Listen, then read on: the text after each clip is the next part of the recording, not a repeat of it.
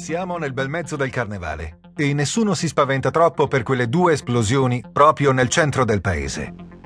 In molti pensano a qualche ragazzino che si diverte con i petardi. In realtà, i petardi non c'entrano niente. Quelle che sono esplose sono due vere e proprie bombe, piazzate a poche centinaia di metri l'una dall'altra. Il caso ha voluto che anche questa volta non ci siano stati feriti. Sabato 30 settembre 1995. Pordenone. Sono le 16.30 e la signora Anna Pignat Giovannetti sta portando fuori l'immondizia dalla sua abitazione in via Fratelli Bandiera. Per strada vede per terra un tubo metallico e lo raccoglie. La deflagrazione le polverizza letteralmente la mano destra. Ho sollevato la bomba con la scopa. L'ho spostata di due metri. Questa mano reggeva la bomba ed è sparita completamente. La signora Anna è la prima vittima di una bomber a riportare lesioni permanenti. Purtroppo non sarà l'ultima. La notizia dell'attentato si diffonde rapidamente.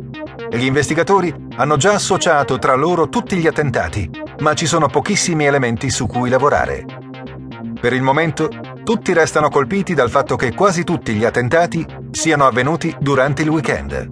Mancano un movente chiaro e delle rivendicazioni che possano in qualche modo circoscrivere il numero dei sospettati. Le indagini procedono per tentativi, ma in sostanza non si basano su nulla di concreto, come dichiarerà anche Domenico Labozzetta, procuratore a Pordenone tra il 1993 e il 2003. Il fatto che non ci fosse nessuna rivendicazione, non fossero chiari i motivi e gli obiettivi, determinava appunto questa impossibilità di seguire una pista d'indagine. Vengono elaborati alcuni profile generici dove si ipotizza che dietro a questi attentati ci possa essere un uomo tra i 30 e i 40 anni, con una certa familiarità con gli esplosivi ed una grande abilità manuale. Poco, troppo poco, per cercare di mettere le mani su una bomber. Domenica 1 ottobre 1995. Pordenone. Una signora sta guardando la televisione.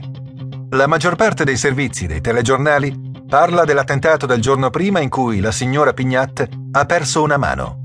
A quel punto, la signora realizza di avere in casa un tubo del tutto simile a quello esploso tra le mani della sua sfortunata concittadina.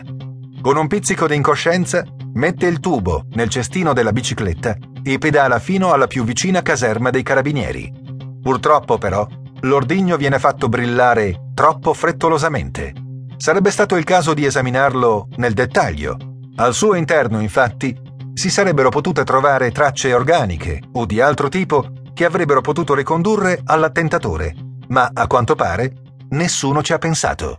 Domenica 4 agosto 1996. Lignano Sabbiadoro, provincia di Udine. Siamo nel pieno della stagione estiva. Ai turisti che stanno passando le vacanze al mare si uniscono i tantissimi pendolari del mare, ovvero gli abitanti delle vicine province di Padova, Pordenone e Udine, che affollano ogni weekend le spiagge di Lignano. È mattina presto e gli ombrelloni sono ancora chiusi. Un turista di Domodossola, di 33 anni, di nome Roberto Curcio, decide di non aspettare il personale della spiaggia e apre da solo il suo ombrellone. Dal suo interno cade qualcosa di strano, avvolto in un giornale, e Roberto la raccoglie incuriosito con un gesto automatico.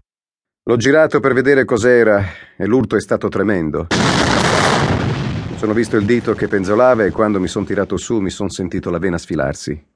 L'ordigno era avvolto in una edizione del Messaggero Veneto distribuita a Pordenone.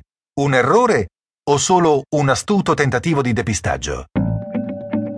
Gli attentati iniziano ad essere troppi e anche la stampa nazionale inizia a capire che nel nord-est c'è qualcosa che non va. Il terrore travalica in un lampo i confini del Friuli. Le spiagge di Lignano in quei giorni sono gremite di turisti provenienti da ogni parte d'Italia e molti anche da paesi stranieri. Impossibile tenere nascosta questa brutta storia. Per la prima volta tutti si sentono vulnerabili. Poche ore dopo viene rinvenuto un tubo inesploso a Bibione, a pochi chilometri di distanza da Lignano Sabbiadoro. Questa volta però l'ordigno non viene fatto brillare, ma viene analizzato.